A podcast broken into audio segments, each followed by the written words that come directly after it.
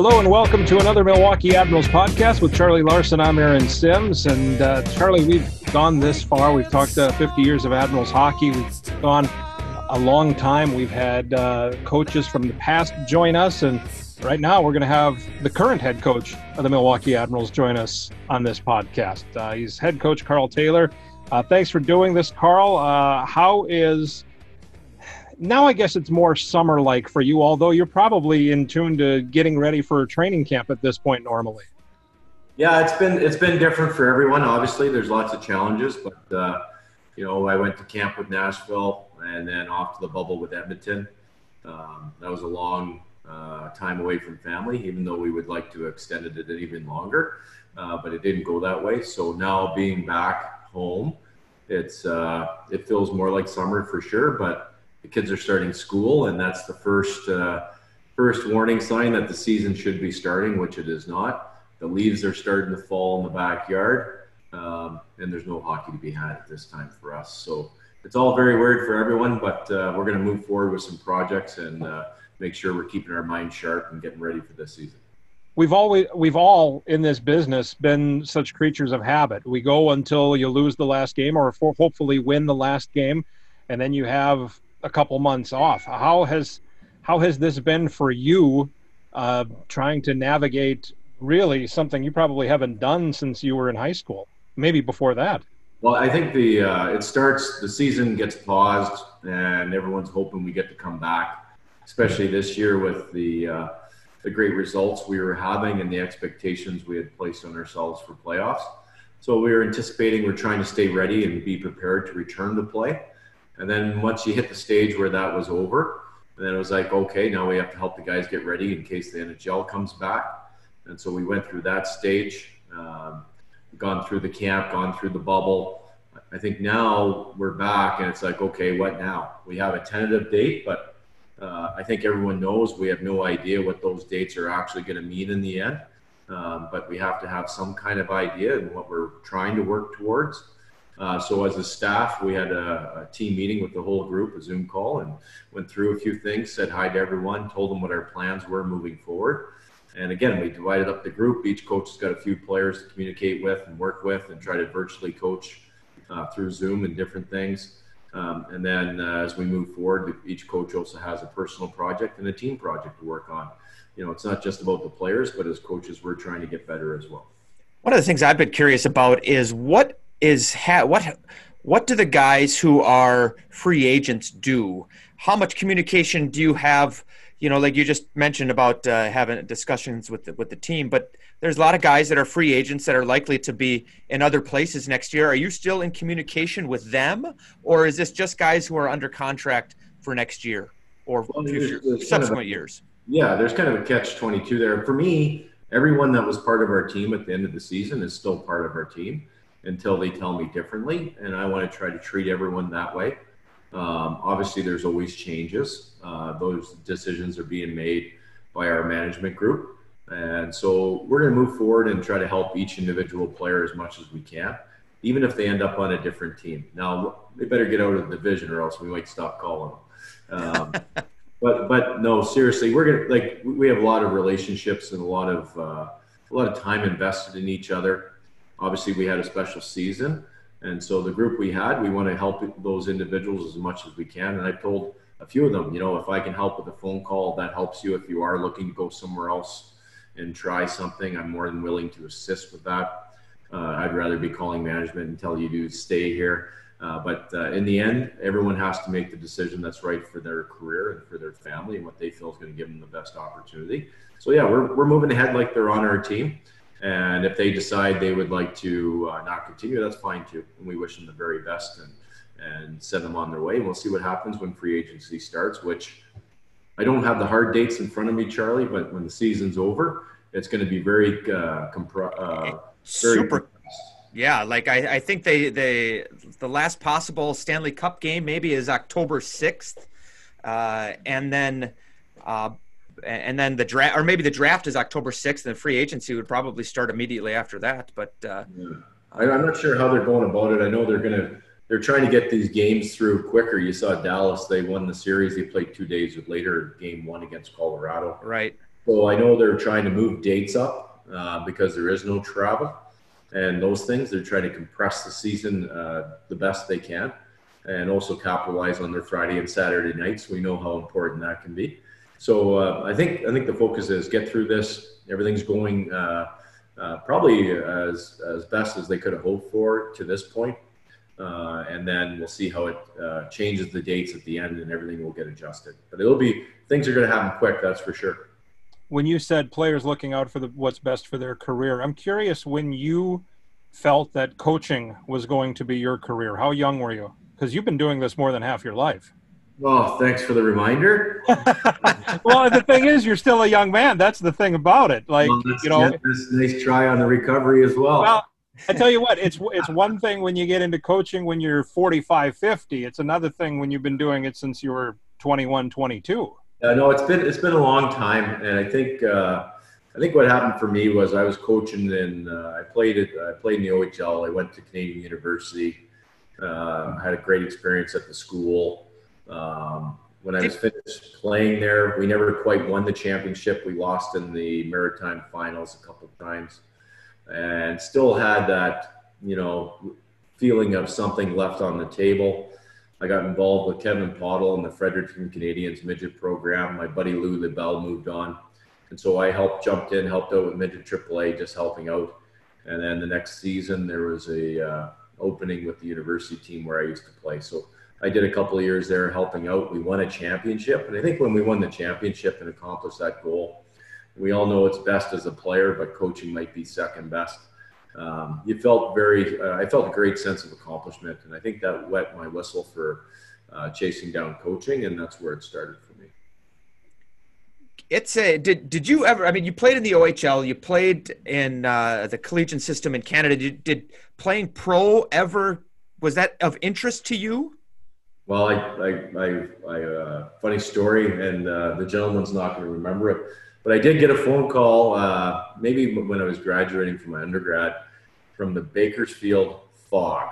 So that's this is going to be deep down the minor list. I yep. believe the Central League or the West Coast League back then. The old WCHL, yeah. Yeah, yeah. So I came home from my job as a Moosehead beer rep and being a student or whatever it was, and hit replay on the uh, on the answering machine that we used to have and the tape rewinded and then played the message. Hi, this is uh, this is Keith Gretzky calling. I'm the coach of the Bakersfield Fog.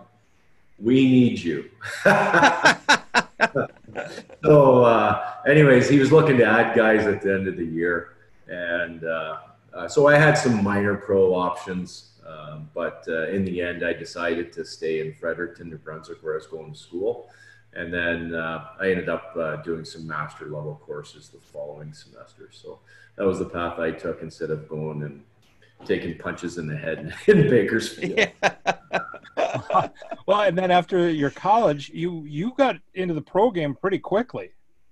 As yeah, so I went from uh, Fredericton. I, I uh, my coach was Mike Johnston, who uh, was coaching at UNB. He went to be with the national program in Canada. They used to have a residence program so I did a couple years there, and then Mike, they had a program in Calgary at the University of Calgary called the National Coaching Institute. Mike suggested I come work with his team and also uh, take the level five courses through the University of Calgary. Uh, and it was great. I'm glad he did it. It was a great experience. Mike actually moved on with Marc Crawford. That was after the Olympics. And so they connected and went to Vancouver together. And so in, in uh, that year, I was with Tom Renney and Mike Pelino were the two coaches I worked wow. with in Calgary. And it was the last year they had that residence program but it was a great experience. We got to work with all kinds of coaches from olympic level sports. Uh, so you had two hockey guys two rowers two skiers two every sport you could think of. Were in a class together with uh, the olympic level uh, dr steve norris was the exercise physiologist. Kim amaro was the uh, sports psychologists. these are all people that are leaders in their fields and we are able to do these modules and learn from the best. And um, it was one of my uh, one of my greatest growth experiences as coach for sure. So this this isn't necessarily obviously it's not X's and O's. This is about how to deal with people, how to deal with athletes, how to problem solve really. Yeah, it was all the modules. So it's like exercise physiology, sports psychology, strength training, long term development, uh, altitude training, all the different things that you can consider for Olympic sports and different things that you could see. Obviously, with uh, hockey being a team sport, it was a little different perspective than most of the sports that were involved in the courses. Uh, but it did allow you to also cross over, and we had to go watch different practices. We had to uh, watch other coaches, and to this day, I still reflect back and steal things sure. from uh, a wrestling coach, from a ski coach. Uh, I pull things from that all the time, and you know uh, that's the one course was open up, and that's how I got my first job. Uh, legend from Alberta, uh, Al Furchuk was the athletic director at Red Deer College, and he he attended one of our uh, courses as an external Uh, member. He and he wanted to better himself, and uh, in the spring he hired me. So that's how I got my first job and moved up to Red Deer College to coach and also teach. I, I think it's so interesting that that this is how you went about it, and I would imagine that other coaches could benefit from a little bit more of a of learning how to coach. Worldview, a worldview. Yeah, yeah. And, and so often I feel like you know in every sport the coaches are just the former players, and yeah, that's great. They have the experience of playing, but you know, Wayne Gretzky wasn't a great coach, probably because it was so easy for him uh, to do it. And I, I feel like they do that in colleges also. You just take a professor who just gets a PhD and you tell him to teach with whether or not he has any teaching experience at all. Uh, and so I, I, I, guess my question is for you, and maybe you sort of answered it already, is that you know you, this is a, this is was really beneficial for you as you continue to uh, move along in your career to be able to fall back uh, on the education that you got. Yeah, for sure, and like it gives you a solid foundation. Um, let's not kid ourselves. I wish I played ten years in the NHL and just walked into a job in the NHL as well. But Absolutely. path. Uh, this was the path that I took, and uh, I think my foundation is very solid based on that. It's on uh, you know scientific data. It's based on like Dr. Steve Norris is one of the best in the world. He I know uh, I, am helping out my son's team uh, locally now, so uh, I had to do some coaching levels with USA Hockey. sure. so, so uh, to be able to be eligible, and Dr. Steve Norris was a huge part of the module that I watched. It was funny to see him again. Uh, anyways, um, these, these, are the experts in the world that have studied their whole lives and uh, applied the scientific data to athletes to get top end performance. So to, to learn from that group is uh, special. So- did you have to go through you had to go through all the normal steps of the usa hockey registration uh, like uh, did attend a, attend a seminar and all that good stuff i paid my $51 to get my module for 16 18u kids yeah i did my safe sport yep. I, I did the registration for minor hockey and now i'm eligible to go on the ice and help out my son's team and matt murray's a really good coach he's done a good job with the program here and uh, you know, he's like, "Hey, when's your season starting?" I just and you just knew what he was getting at, right? anyway, so I'm going to be helping them out a little bit, which uh, would be great for uh, just try to give back a little bit. Too. Talk a little bit about. Uh, tell us how you got into the pro ranks uh, in Reading uh, back in. I mean, that's geez, it's hard to believe. It's 15 years ago. I'm sure it's hard to believe for you.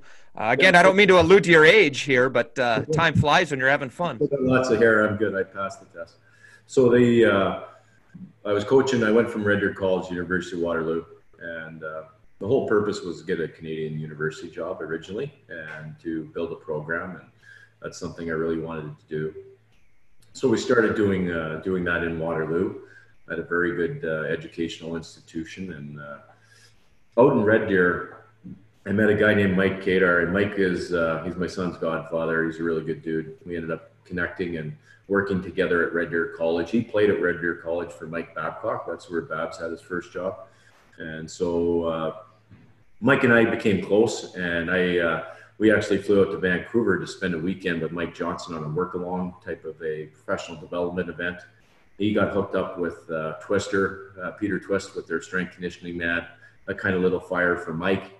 Mike started going to LA and working their camps. He got hired by Manchester. He left Red Deer College so when I went to University of Waterloo, I started going to LA because Ray Bennett was there, who also coached at uh, Red Deer College. Mike Kadar was there, who was their strength conditioning coach, and then Andy Murray was the head coach. So back in those days in the summers, uh, when you had your development camp, you couldn't have employees on the ice with the athletes as part of the union agreement and the PHPA agreement. So from that, they had to bring in guest coaches. and that's how I started my relationship with the LA King. Interesting. Ray Bennett, Ray Bennett, the one that used to coach in San Antonio, and uh, was he in Cincinnati and, and all of that? Uh, Ray Bennett has been uh, with Andy Murray for a long time and Ken Hitchcock. So, so I, I, got a different Ray Bennett than I'm in my, a different gentleman. Um, yeah, he, he's he coached at Red Deer College, and he's currently an assistant coach with Bedsy in Colorado. Okay. So you, you go to Reading, and I guess I, I I don't know what the responsibilities of a coach in uh, Canadian University are, but once you, as a head coach in the ECHL, you're not just a head coach. You're you're everything. You're managing the operations. You're helping guys payroll. uh, payroll. You're helping guys find places to live. Uh, you're recruiting players. Uh, well, I would think in all of that, your coaching in at the university level comes it becomes invaluable, right? When you're trying to sell guys on coming to Reading, Pennsylvania. I think I think the university job and the East Coast League job are similar uh, because you are a one man show for the most part. Um, some teams in Canada now have a paid assistant in those programs. Uh, it was not that way when I was in that program, and the East Coast League had no other. It was one coach. Uh, you were a coach GM, and then you had a business uh, gentleman who was your boss that would assist with all the outside issues. Um, so they were both similar jobs because you're torn and pulled in a lot of different directions. And uh, it's like anything. When I got the job in Reading, um, it was a chance to move into pro hockey and uh, you know spoke with Claude Noel about it and made the decision to go down that path. And um, it I learned the hard way that it's it's you have to have your day very organized. And there's just your phone never stops ringing. It's uh, 24 7 and you have to be able to turn it off a little bit. But uh, you never want to be in a situation where a player misses an opportunity to get called up or any of those types of issues so for me, it was basically when I did business outside of hockey when the players weren't at the arena. Once the players arrived, I tried to put the phone down and engage and make sure I was greeting the players, I was around the players, I was giving them my time. It was very easy at the East Coast League level to get stuck in your office on the phone, managing all the stuff outside of hockey. And I think your players were uh, uh, I wouldn't say neglected, but they, they missed out on coaching opportunities. And with you being the only person, uh, that's the way after the first year I decided to go, and I thought it went much better. You mentioned your relationship with Claude Noel, uh, who's uh, you know very uh, well thought of and very successful coach for the Admirals. So talk about uh, talk about how you knew Claude and and your relationship with him over the years.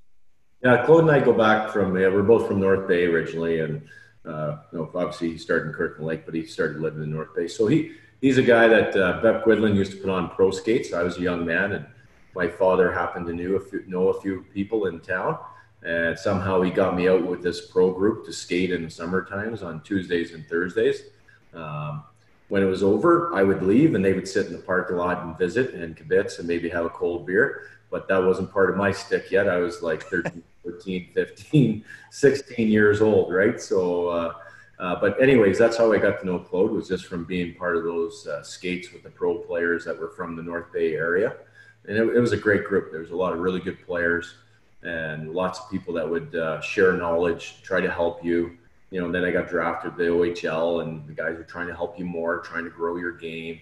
But it was basically just the old school summer skates that um, old Bep would put on and Pep would put on and uh, have a certain amount of people come out and uh, have the opportunity to skate and get better.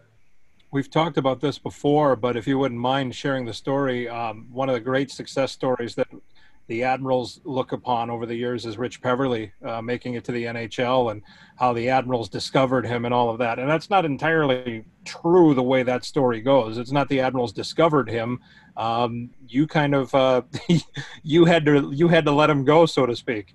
Yeah, well, he was playing for me, so he played. Uh, he was on a two-way contract a year prior, and he got I think two American League games as a rookie when he came out of St. Lawrence. And so then Rich uh, wanted to sign as an East Coast League free agent, so he can go to any American League team if he's available. So, anyways, uh, I, that was my first year in Reading. So, uh, Derek Clancy was the coach I was replacing. He was going up to Manchester as an assistant. And so, Derek and I kind of recruited together because he was already, down the path with a bunch of guys. and so it was a shared uh, roster building system, if you know what I mean, with Derek. Uh, so, anyways, um, we ended up getting Pevs and Mark Ardelin were the two package guys that came in together. And so Pevs was, uh, he went into Manchester and he was cut the first round. He was red hot. He was really upset. And, and uh, anyways, he came down to Reading, did a great job for us. I think he played 12 games, 13 games, maybe there six, seven weeks. And then myself and uh, I believe Mark Thompson, our radio man, also called uh, Claude because they knew each other from the Toledo days. And so uh, I talked to Claude and we talked about Rich, and uh, he just deserved an opportunity. So Rich got called up on a weekend, and Claude called me on Monday and said, "Pack his stuff and send it here." not coming back. So uh, that was the first guy I truly lost in the East Coast League. I'm like, what do you mean he's not coming back? So I didn't quite understand the league yet. I didn't know how it worked. Um, I was a little naive with different things, but uh, I was pushing hard to get Rich an opportunity. I felt bad for how it went for him in Manchester. And then Claude, uh, obviously, uh, Rich ran with it once Claude got his hands on him. Do you guys, as, as coaching in the ECHL, do you have a role? uh, there, I got to imagine there are a ton of former players, maybe not a ton, but a certain group of former players around the Reading area, or if you go to uh, Worcester or wherever you may go in the in the ECHL, that there's a Rolodex of guys that because if you have that many free agents, you're going to be down to. There are nights you probably you might be with 12, 13 guys to play a game. Yeah, and back then the, the teams didn't sign as many contracts as they do now to these Coast Leagues. So you might have four or five contracts uh, max. Uh, so you still had 15 guys that were free agents. Uh, so uh, the thing I learned was you can't be sitting there and going, "Oh, I need a goalie." You got to have a list made, and so uh, the way I managed it, I made lists at every position of real hockey players in the Sunshine League or the Southern Pro League or whatever. I'd have a list of those guys ready to go, and then I had an emergency group that I had that were local people. And Larry Courville, who coached there for a long time, ended up winning a uh, Kelly Cup. He was my uh, player slash assistant coach, and so he knew lots of people in the area. Played in, uh, you know, in Hershey for a long time and lived in the area. So Larry was a key guy for me. So we had all kinds of people. If you go look at that roster the first year, I cannot believe the number of players we went through, but we brought guys in from everywhere off of Wall Street. We brought guys in for a weekend. I remember I signed a guy from I forget the practice rink in Reading, but he played men's league, but he played in Princeton like 15 years earlier. He came and played a weekend. Uh, we we had guys from all over the place. I think it was almost I don't know what the number is. It was 60 or 60 plus players that season. Um, it was a lot of guys. You got a DB and pull it up. I, I, I just can't believe the number. But you go through a lot of players, and every day you never knew what was going to happen. Um, there's salary changes every day. You're recruiting nonstop. Um, there, there's, I'll tell you a quick story. We're driving to Greenville. We're down to, I forget, I think the minimum amount of skaters was 10. That's what, if you didn't have 10, you forfeit. So we're going, we're going to Greenville for a game. And Doug Yingst, who's a long time, very astute GM of the Hershey Bears, calls me and we're on the bus and he's like, there's kind of an unwritten code that if you're on the bus, your team's safe from call ups or what have you, right? Like, because you're already going to your spot. Right. So a 10 hour haul down the road. And he calls, I really need Jeff State. I got to have Jeff State. Jeff State's the guy. I gotta have, I'm like, we're on the bus, Doug. What do you want me to do? I got 10 skaters. What would you like me to do? So, anyways, Doug says, hey, can pull over to a gas station? And th- there's no like smartphones yet. It's flip phones still. He's like, pull over to a gas station and drop them off on the side of the road. We're going to send a booster down to pick them up. This is, it wasn't even my affiliate. This was, this was like, uh, it wasn't Manchester. So like we, because our location was so good, that's why we got good players like a Rich Peverley. Yeah, we did a good job recruiting and all that stuff, but they had lots of access to all these teams because there's Sure. so many teams in that vicinity. Oh, especially then, right? With the when Yeah. before before everybody was west. It was all over. So, anyways, so we go to Greenville. I, I'm going to forfeit the game. I don't know what to do. So, we had a guy, a young man. He was our third goalie, and he wanted to coach. His name's Brian Gratz, and so I took him as a favor on the bus because he wanted to pick my brains and maybe become a coach. And uh, so Brian Gratz was our emergency goalie, our e-bug. And uh, lo and behold, Cody Rudkowsky is a really good goalie. He was one of my goalies. My other goalie was Yutaka Fukufuji out of uh, Japan. So those those those two guys, they were screaming at each other because I had to make the decision to dress a goalie as a forward and give him my skates to play the game so that we can leave minimum and have the game count. I mean, 10, 10 players is what they play with at minor hockey, right? You got two lines and two sets of D. So, so not only do I have to play a goalie as a player in my coach's skates, goalies are arguing. Cody's so mad that I won't let him be the guy. Right. Oh, yeah. Grazie do it. It's almost a fist fight in the locker room. Anyways, Grazie goes in for warm up. We're in the big uh, Greenville Stadium. There's orange seats everywhere. First shot, starting goalies Fukufuji. Grazie hits him right between the eyes, bullet slap shot from the hash marks. Almost knocks my starting goalie out. I yell from the stands. so Brian Gratz has one game played in the East Coast League. Um, we lost the game 5 4 in overtime. That's all I can tell you. Wow. Uh, crazy story. True story. Grazzi's got pictures. He coaches over in the uh, feeder for Russia now. He he has gone on to coach in the East Coast League and do some things. And uh, but he played one game as a forward in the East Coast Hockey League. Yeah. He, Royals. He, I, uh, uh, it sounds almost like this. It sort of sounds like how Matt Donovan's dad became the the oldest rookie, uh, maybe in professional hockey because he ran the rink in the CHL down in Oklahoma City, and they were out running out of guys, and they said, "Okay, hey, we need a guy to be able to play tonight, so uh, come on in." And he played. I think he played two or three games, but uh, back then the CHL that was not a place where you wanted to be as a, a 34 year old uh, father of two making your uh, pro debut. A little rough and tumble there. There's so many crazy stories when it comes to the to the double A level. It's it's obviously gotten way more professional every single season that it advances. They've done a great job moving ahead, all those things. But uh, there's some really good. You, know, you go back to some of those John Brophy stories and different stories, and uh, there's some really good stories out there, but that's that's one of my favorites uh, for sure. I saw. Did you coach against John Brophy? No, I did not. No, okay. I was just curious. I I saw John Brophy at a North Stars Maple Leafs game, and he went after Basil McRae, and then he turned and went after Herb Brooks, and was being held back by Michel Petit. I was in the stands for this game. It was I was 15 years old, and it was the greatest thing I'd ever seen.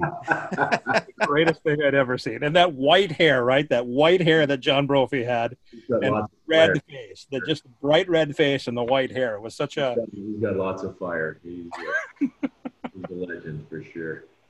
So, I got one more for you. So we have sometimes you don't you can't find your goalie, right? So you got you lose your goalie, you can't get a goalie in. So my trainer like trainer, he he he, uh, he would be the goalie sometimes as the emergency goalie. So uh, we put him. We put him. So you come in between periods, and the guys are getting their skates done. There's a guy in goalie gear sharpening skates. so, so Pat Nowicker was our equipment man, and he was our e-bug sometimes.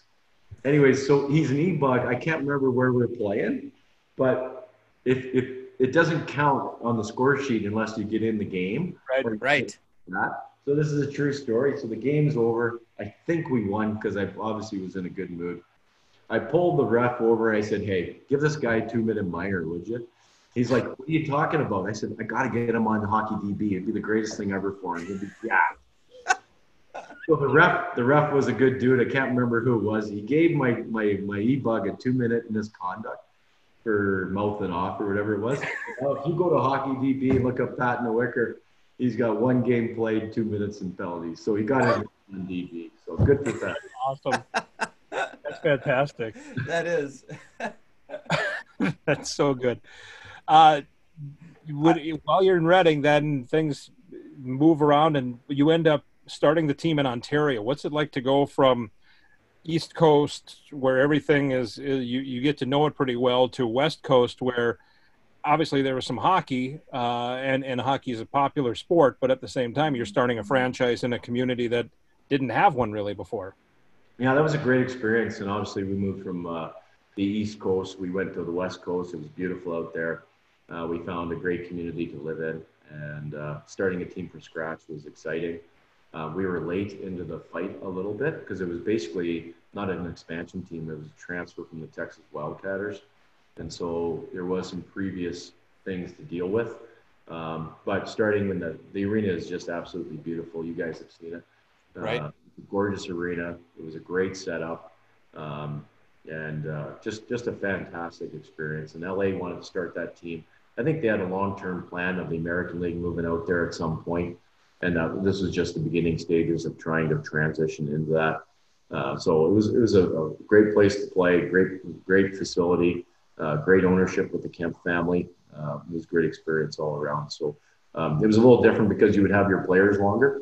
You had different concerns how you built your roster um, you, you, know, you had to be careful you didn't have a guy who just wanted to be in California. so you right. You, had, uh, you needed some veteran players, but you also had to balance your roster a little bit. So it was a different way of recruiting and building your roster, but um, it was the same league. So it's a it's a fine line though now to you've done, you've been the head coach for a while in the ECHL. It's it's it, it, it, you're sort of in a similar situation now. It's a fine line. Do you want to be a head coach at maybe a lower level or an assistant at the next level? Obviously, you want to be the head coach at the highest level. But how how difficult is that decision um, when a, when a Chicago opens up, when a Texas opens up, rather than run your own program in the ECHL?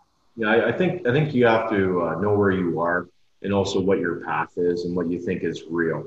You know, currently I'm sitting here. We've had two great seasons in Milwaukee I want to be a head coach in the National Hockey League. That's my goal. That's where I'm going. That's what I want to do. Is it a realistic goal? There's a lot of people with the same goal. Uh, do you have to go as an assistant, which may be the better decision? Um, those are difficult things, and until those two options are in front of me, I'm not going to worry about it. So right. uh, the focus is do a great job wherever you are, and that's what I've always tried to do. Um, when I made the decision to leave Ontario, it was time for me to get to the next level. It was uh, the East Coast League there's lots of good stories and we can keep telling stories about different things and what have you and good experiences and how good the hockey is or funny funny anecdotes.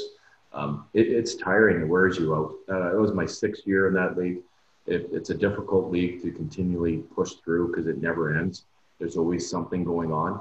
And it's not a league issue. It's just the level that it is. It's not a uh, it's just the way it is. It's a very difficult place to coach and it can grind you down. So I felt I had to make the jump, and uh, I was trying to get an affiliation with Vancouver. They had just gone and lost to Boston in Game Seven, and so we were trying to get a secondary affiliation. So I met with Lorne Henning, who's uh, one of the greatest gentlemen in hockey. Yep. And so I'm Lorne still lived out in, in uh, California from his days with the Ducks. And he was an assistant GM of Vancouver, and so I was trying to get an affiliation agreement, and I you know, we went to dinner. He says, "Hey, congratulations, you got the affiliation agreement. By the way, I want to hire you and send you to Chicago." I'm like, I wasn't even I wasn't even going down that path, and so they hired Craig MacTavish and then we made the decision to make that jump and go to Chicago. Did Did you know Craig uh, prior to that? I did not. So uh, I think the plan was uh, they were going to hire another gentleman. There's going to be two of us and I believe it got a little late, and there maybe there were some contract issues, and so it ended up just being Craig and myself, which was uh, probably better for me overall because I got to really know Craig. He didn't bring in his guy type scenario where I would be the extra guy, if you know what I mean. So it probably worked out better for me to build my relationship with uh, Craig, and uh, we had a great season. We had a very good season. We had a good team. Um, and unfortunately, we got stung in double overtime in game five in round one the, the I mean, you look at that. Admiral fans are very familiar with that team, and we want to we want to as the nature of a fan, and why I say we, I guess I'm lumping myself in there also, but we want to hate these guys, right? Like, you know, we see the names on here, like the Jordan Schroeders of the world, and, uh, you know, I'm looking at the roster right now, Kevin Connauton and uh, Mark Mancari, even though he was only there for, I think, one year. Uh, we don't like to like these guys, but these are all they're all they're all good guys. And Darren Haydar too was uh, was playing yeah. for the team yeah. at that point as well. These are all good guys, and I imagine you enjoyed your time in Chicago. No, we had a great group. We really enjoyed it, and uh, Matt gave me lots of responsibility, which was great. Uh, we had a good group. We had a good season. We ended up winning the division. and uh, you know San Antonio got hot, and we the old two three system. We did that again. We lost both games on the road, and then we came back. Very similar to my first year in Milwaukee. And then the fifth game went double overtime, and they were able to score and knock us out. I believe Greg Rallo might have been on that team that knocked us out. Um, uh, but the uh, the uh, the players were all good, and Knots and I, I saw him in the bubble. We had a nice hug, and said hi. Uh, he's doing well. He played the last game for Colorado. He snuck in when Johnson got hurt. Uh, he was always a very good player. We had lots of good players there. Obviously, we all know about Darren Haydar, um, his his history on Chicago and Milwaukee. Uh, but all those players were really good players. We had a young group, and we had some veteran guys. Nolan Baumgartner was our captain. He's an elite player, played a very long time, and now he's a very good coach for Vancouver. Yep, former Badger Steve Reinprecht, who must have been about 43. Yeah, uh, Reiner was the best. I have to tell you, I didn't know what we're going to get there. Like this is my first experience at that level. Yeah. And it came down being a full time NHLer, won a cup, did a lot of things. He was outstanding. I have nothing but great things to, to express to anyone about Rhino and how, what he did for us in that scenario and how he led our team, how he dug in. He just he was a pro and he was part of what we were doing and uh, a ton of respect for how he handled that situation. So you end up in in well, you, you finish your year in Chicago. You don't you're not come back. You spend a year in Portland, and then how do you end up in Texas? Goodness gracious, I've been. I know. I, I, hate to jump over three years of your whole life, right? But uh, we only we don't we don't have uh, we got to get into the Milwaukee stuff here, and we don't have, you know, so we got to condense things. That's really you're ready for it. So Mac T left to go back to Edmonton.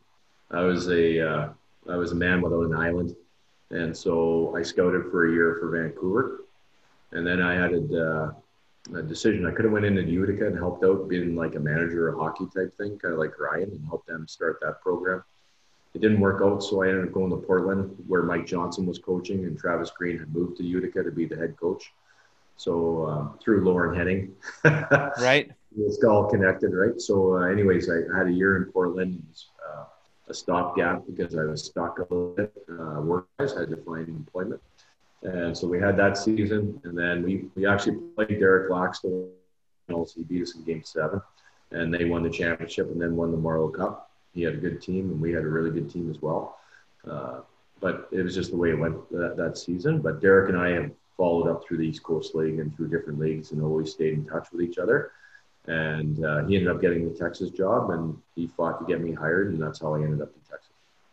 And so, there too, like like like in Chicago, it was a, a two coach system. It wasn't a, there wasn't a second assistant. There wasn't uh, all of that stuff. You had uh, it, there too, a lot of you guys had divvied up the responsibilities. Yeah, it was just the two of us for the first three years, and then uh, the last year we hired a video coach, which helped a lot. But it was just the two of us for the first three years, which basically I I had to set up all the video stuff. Our our, our assist equipment guy, uh, he would tag the games for us.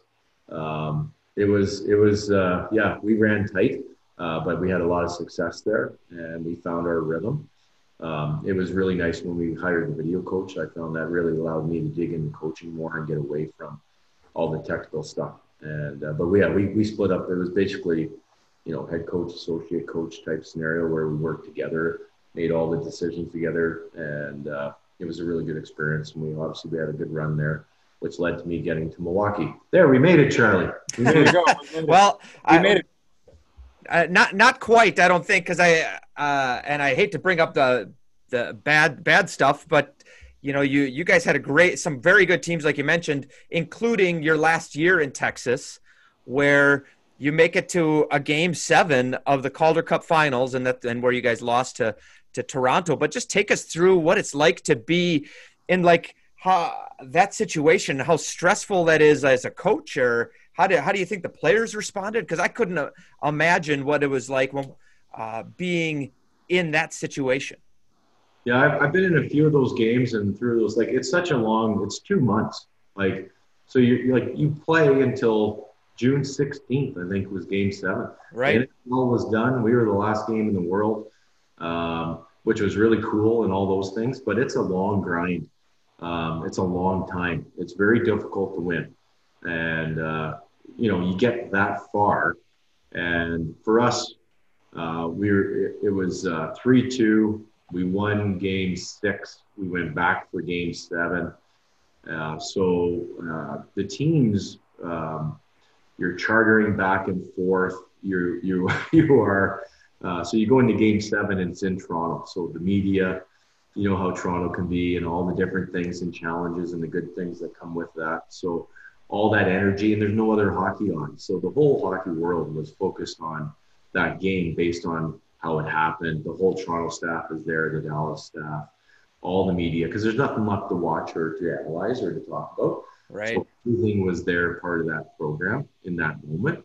Um, so as a coach, you're just trying to stay focused on the process.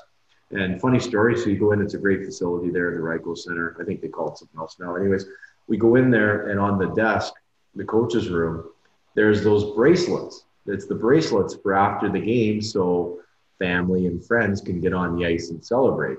Right. Eric and I are looking at them going, get these things out of here. Yeah, right.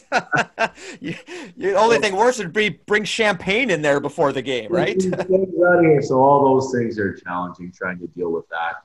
Lots of us had family come for the game seven and fly in and different things in anticipation of hopefully winning that game. And um, so there's lots of nerves. Toronto was a very good hockey club. So were we. I think we were the underdogs going in. And I, I think in the end, we pushed them really far. Uh, we had a couple really good looks early in game seven, probably three or four great A's, and we didn't bury. And uh, it was 2 1 for most part. I think it ended up 6 2 or 6 1 at the end. They had a couple late ones to pull away from us. So uh, incredible run, incredible experience, but doesn't, uh, you still lost the last one. So it's a little bit deadening when it's over but then you get the the the low of that to you got to turn around and I mean that's that's got to be a week, two weeks, right? It was it was almost immediate. So what what's were you doing all the interviews, your networking? What were you doing? So I got to imagine it's starting during the playoffs. The, the long story there is it's very difficult because I think there was over ten openings in the American League uh, for the head coach jobs. So we're in playoffs and we're playing and having success. We're trying to win a championship. And so it's gone from 10 jobs to eight jobs, to six jobs to four jobs as the as it's progressing. And I'm feeling like it's time for me to grab one of these. Uh, but you want to be focused on what you're doing. You can't be calling for another job when you're trying to win a championship. Right, right. that's a very good, uh, a very good uh, example that you're stating. So basically, a friend of mine called a friend when uh, when Paul hired Dean and there was an opening and said this person would be interested uh, at some point. Um, he's busy right now. He doesn't want to take his focus off uh, what he's doing. Um, and that's how it happens. You're, there's no send in your resume. That's not the business we're in. Um, so basically, there's, uh, I, I, believe in between games, I did a, a, a phone interview with the management group um, it was all approved through Dallas. Everybody knew what was going on. There was no, so we just did a courtesy phone interview to make sure um, I fit, checked a few boxes. And then when the series was over, uh, the draft was the next weekend. It was in Dallas. Yep. So I remember I drove up the I drove up to Dallas and I had an in-person interview. I think there was ten people, the full NHL staff, the management group. They were interviewing other people, but uh, the room was packed and uh, had the interview and then the next week was development camp. So I went back to Austin. Then I flew to Nashville for a second interview uh, with a presentation and a process, um, and then was offered the job that's got i imagine that's pretty intimidating to walk into a room and to have 10 i mean including it's not just scott nichol who's our general manager but it's probably david poile. It's all the scouts. That's a that's got to be an intimidating uh, proposition. And and maybe you don't know any of them. I don't know if you had a relationship with any of them or not. Right. There's no personal relationships for the most part. I i had known peter i knew labby a little bit from uh, just talking on conference calls and what have you and picking his brain um, so the whole coaching staff was in interview one, plus the management group. And uh, it wasn't, uh, I was very comfortable in that environment. I think sometimes, you know, if you're in the hallway before an exam and you've done the work, you're not sweating very much. Right. Um, if you haven't done it, then you are sweating. So I knew I was ready for the opportunity, but you're always hoping it's going to go well and you deliver your message properly. Um, so I was very comfortable in that environment. That was, uh, I wouldn't call it a layup, but I, you know, when you're ready, you're ready. And I think I was at that point in my career. And then when I went in for the next interview, um, you had to do a presentation. So basically, I had to present video for the whole team systems we ran in Texas. And that would be a really long video. That's a lot of stuff. So I had to pare it down and cut it down. But in the video room in Nashville, I, I bet you there was 25 people in that one. So that that was a full house, and it's not your environment, so it's a little more uncomfortable. The presentation stuff is easy. That's an easy slide. That's just what you do. That's not a complicated thing to get through or to present or to manage how you work the computer, how you present, how you work the room, how you ask questions, all those things. That's an easy environment because that's what you do every day. Uh, but having that many people scrutinizing you was uh, a little bit intimidating. We all feel it sometimes. That's the truth. We can pretend that we don't, but we do. I like I, I you since day one have been a guy who has uh, preached the importance of giving the room over to the guys and listening to this and listening to your experience um, in, in that that coaching clinic that are coaching uh, classes where in, with the Olympics and all of this stuff. I, I, I see where it comes from now, like it, how important it is, the psychology of it, the all of that. It's it, it's it's really amazing to watch. Well, I'll, t- I'll tell you this: I didn't do it early on. Early on, when you're a young coach, you want to control want to control everything. I yeah. well, not only a young coach, but a young anything. You think you have to control everything. Yeah, and you want to you want to. Uh, I remember if I don't sweat the small things, nobody will. That was something I lived on. So, you know, and that's extra extra detail over coaching. There's there's a balance. There's a true balance.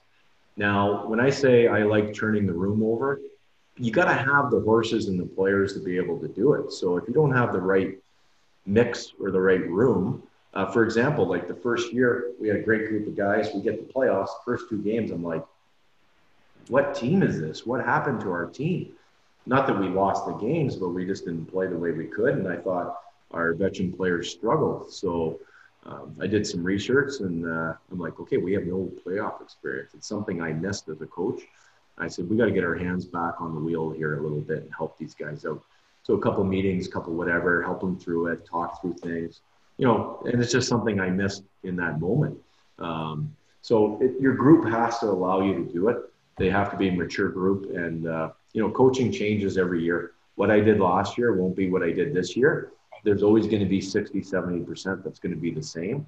But the group you have, the individuals you have, you know that that's that's going to dictate how you run your group what culture you create what environment you want to have. Ideally it'll be the way we've done it but sometimes you have to adapt based on your group and trying to manage the group the best you can to get well, them and also get your results. And that and that's the important thing that pe- people need to realize. You can have your style that you prefer to play but if you have a bunch of thoroughbreds you can't play you can't play the grinding, just beat them up kind of hockey. It's nice to have the mix, certainly. And I think this year's team, what made it so special was not only mentally but physically. You had kind of everything. You could, the Admirals could play any way possible, but it is important that the co- the coach has to be adaptable. It's not just the players who have to learn; it's the coach needs to learn. Yeah, since since the uh, in the East Coast League, we would sign our own players for the most part, and so you could build your team how you wish. In the American League, you don't do that. You you might be consulted, you might be asked your opinion on guys you know. Um, management gives you the players, and you're expected to make them better, and you're expected to win games, um, regardless of the names. And and when you really look at it, if you think of the 20 years or 25 years you guys have been doing this, the names change. The type of player usually is very similar on every team. You'll get a mix and there's the challenging guy, there's the hard work guy, there's this guy. The names will change, but you usually have the same type of personalities for the most part to deal with and to manage and to help uh, exceed the expectations they've placed on themselves. So every year is similar, but each individual is different. But you know, we have guys from Finland, you have guys from Russia, you have guys from different cultures, different different family environment. There's so many moving factors that that's why I'm a, I'm a, I'm clearly a relationship based coach. I want to get to know the guys. I want to dig in. Uh, I've said this from day one. The answers are not in the computer. You can watch and find whatever you look for. You can watch tape. We grind tape like everyone else, but you're not going to find the answers in the computer. Nobody's blocking a shot because they're saying, wow, our coaching staff watches a lot of video. I owe them. it's not happening. They're doing it because you got their back. And uh, there's critical moments in the season where you get presented with opportunities to show your team and your players that you're going to support them. And it's important for coaches to grab those opportunities. You've been, uh, since day one, you and Scott Nichol have both really been not just about the just the game, but about the culture. And this sort of goes to Aaron's question or point as well. But it's it's really important for you that the culture is uh, is maximized. It's the most important thing that you're not bringing in bad guys who are happen to be good hockey players because if, if they can help as much as they might help you on the ice, they hurt you off the ice and and giving the room over. And so uh, I, I, imagine that was a, a, big thing for you taking the job is to making sure that it was that that this was a match that you're just not taking a position because you want to be a head coach in the AHL. That's great. You need to put yourself into an opportunity to succeed as well. And Nashville has always really been that way. They've been a character organization. Well, I would say this: you're you're always working for the next job the day the next the, the job you're doing starts. So uh, it's just the way it works. So. Um, you need to be in a situation to be able to have success. Obviously, we've had some good players placed here and some character individuals, like you've said. Um, you, you, you can always insulate and carry a, a challenging player, whatever the reason is. Um, but if you have four or five of those challenging players, then your group can't sustain that. They can't welcome that group in. It becomes a segmented room. And you can't have that you're not going to have success because when the pressure's on or things are getting hot, the true colors are going to show like they do in all our lives when the pressure's on. It's just the way it goes. You can maybe fake it and pretend it for a while, but if your core and your foundation isn't strong, you're not going to get through those situations. So for me, uh, Nash has done a good job of, uh, you know, the first year we went through a lot of players here too.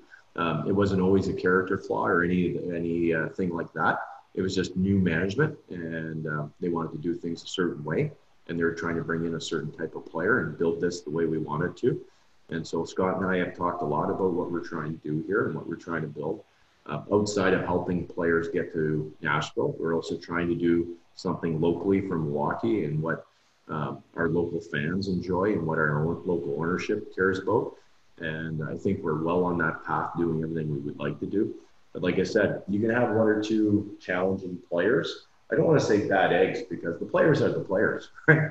So it, it doesn't matter. You've got to coach them. Like this is your team. So you get your team, you got to coach them, you got to find a way to help them develop and become a bigger asset and also find a way to win games. So I think in the end, uh, once you get to a point as a coach that you agree with that statement and you accept it, and you're going to dig in and help, you're looking for solutions instead of pointing fingers, and that's always going to lead to, to uh, success. You, we, we have a captain, or we've had a captain here the last two years in Jared Tinordi, who I think has been one of the best captains in my 20 years with the organization. Um, just talk a little bit about Jared and his role, and just and his ability to sort of almost re to use a marketing term rebrand himself reorganize his game to get back to the nhl after having not played uh, up there for I think three well, being seasons. a first round pick and not getting yes. a lot of games, yeah, right. until recently. Now you know what? It's it's difficult to make it, and uh, sometimes you need a second life or a second opportunity. Um, Jared came here with the hope that he was going to get that opportunity. Uh, I've spoken at length about him as a captain and as an individual. Him and I have a great relationship when he was here.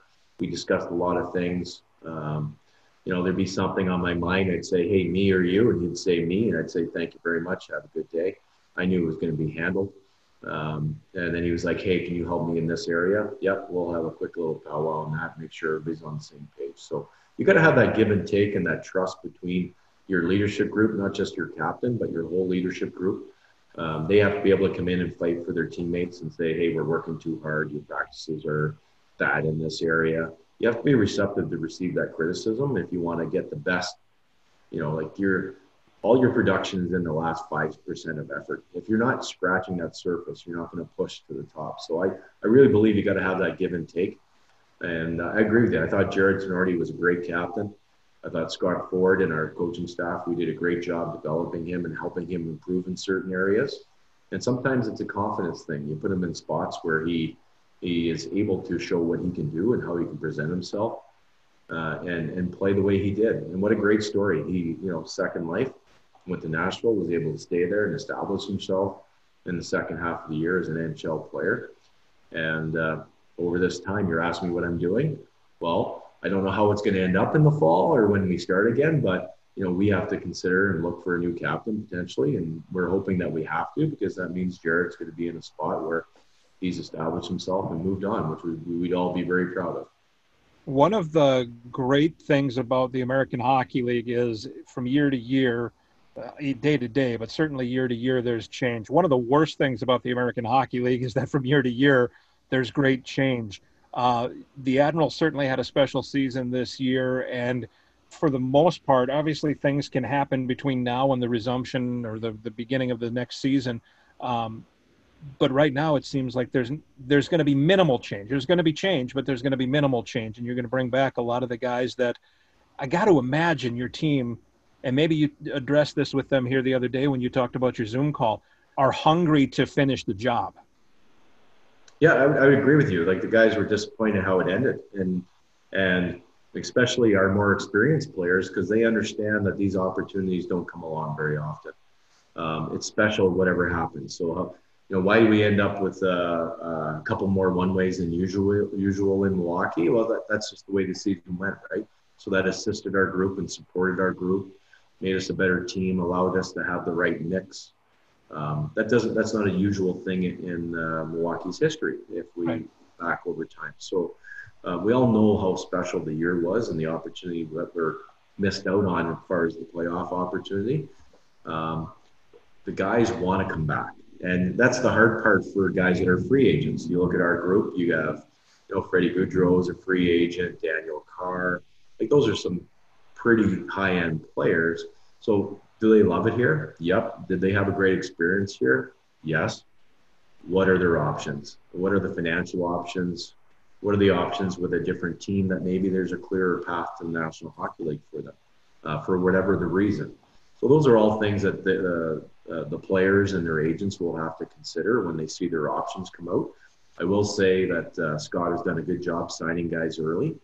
Um, I think we got uh, some guys signed that help that will help us and part of our core. Um, there's still time to sign more guys. We'll see how it all plays out. I'm not privy to all the discussions, but uh, obviously our management group has done a good job putting together the group the last year and uh, built the group where we had the opportunity to have the run that we did last year. So we're going to trust them and uh, hope that we get a great group and have a chance to start again whenever that time comes.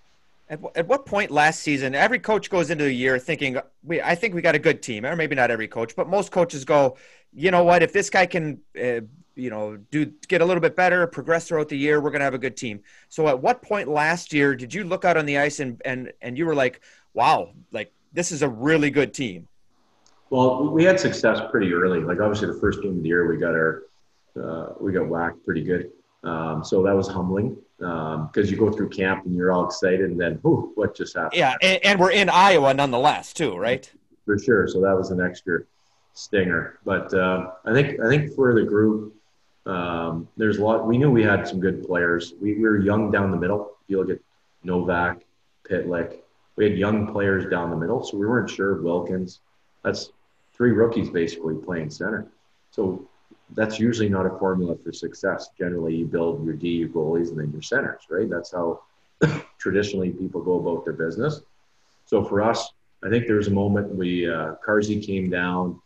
He had a slow start, and we made that switch. We put him with Novi and uh, Snides, and they caught fire.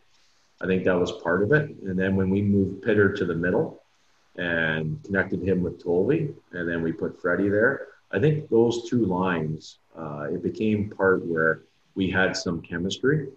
But from day one, the Wilkins, Jeannot, and Matty Olivier line, when you when you have a, uh, a so-called fourth line, and I, I, we like to call them our identity line, because they would go on the ice and dictate play, turn the game around, um, ozone time, grind teams, when you have a line like that, you've got a special group, and you had those other two lines that were just sniping. So uh, for us to have that mix and have that opportunity, there's few moments where you're looking at it and you're thinking, "Geez, we got a chance."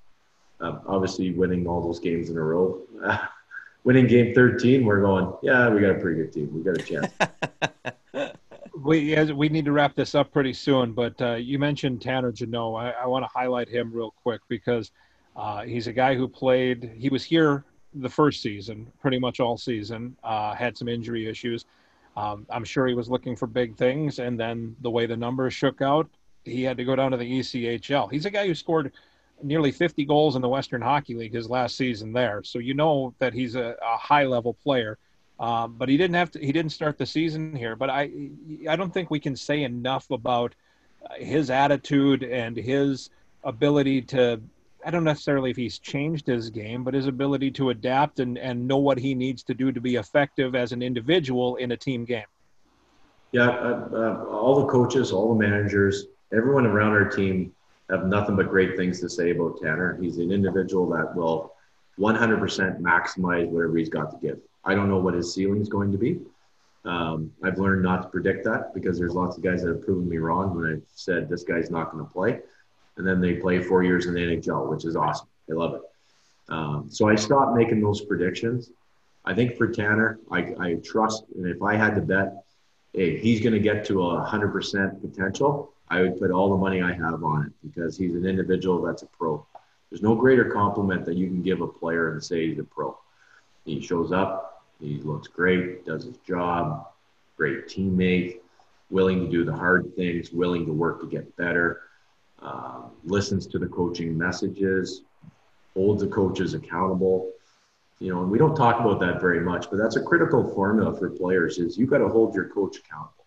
Now your coach has got to be receptive to that, but you know, if a player comes in and says, I want this, you got to hold and be strong enough to get a plan from your coach that will give you an opportunity to be presented with that when you do what he tells you to do. And the answer, just keep working hard, isn't good enough because they're already working hard. So you got to give them some steps to get out so there's light at the end of the tunnel. If the tunnel is dark, then your player is lost and you're not going to see growth.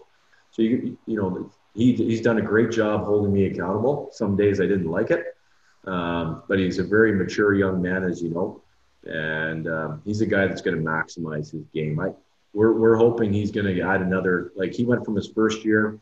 Last year he was faster. And he's still going to add a little more zip in his stride and add another gear. And I think that will help accelerate him to maximizing what he can do. But I would expect him to have a, uh, a uh, an elite training camp in Nashville whenever that occurs, and he's going to make some guys open their eyes for sure. You, uh, we had a great season last year, and obviously, you were a, a very important part of that, and that was recognized by the American Hockey League as the and you're named the coach of the year, second coach after Claude Noel in Admiral's history to receive that honor. Talk a little bit uh, uh about uh, who, how you, how you found out, and you know what it means, and also I'm sure you just got crushed from people congratulatory messages and. Uh, uh, any off the wall ones that uh, I hadn't talked to this guy in 15 years, and here's a text message from him. Well, yeah, you do. You do. Your phone does blow up when things like that occur. Um, but uh, I, I, if I remember correctly, I think Scott Nichol gave me a call. Probably the league, Mike Murray called him and informed him uh, of the uh, announcement, and then Scott called me and let me know. Um, and you know what? It's it's a very proud moment. You you've gone through a lot of things to try to uh, build your career and have some success. Obviously, there's a lot that goes into that award. Your your staff, your management, the players, uh, all that thing. All everyone's a big big part of it. So uh, I think in the end, the uh, the messaging from that is it's nice to put on your resume. It's nice to get a little shine. Um, we would turn it all in. I know we always say this, but I would turn it in not for the championship, but to have a chance to play the playoffs because we missed out on that this year. Yeah, and uh, that was severely disappointing for our group, for our fans, for Harris, for the front office. Everyone was so excited about the 50th anniversary uh, where we were heading, how the season was progressing.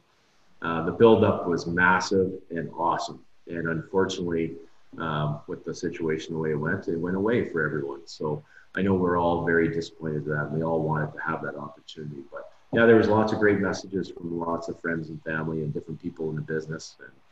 And um, I think it was, uh, I think Ron Hextall sent me the one. He said, "I, I appreciate your perseverance."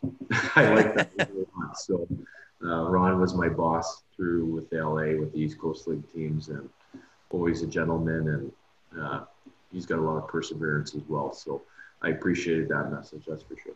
No doubt, no doubt. Charlie, you have anything else? I think that's a good good place to leave it.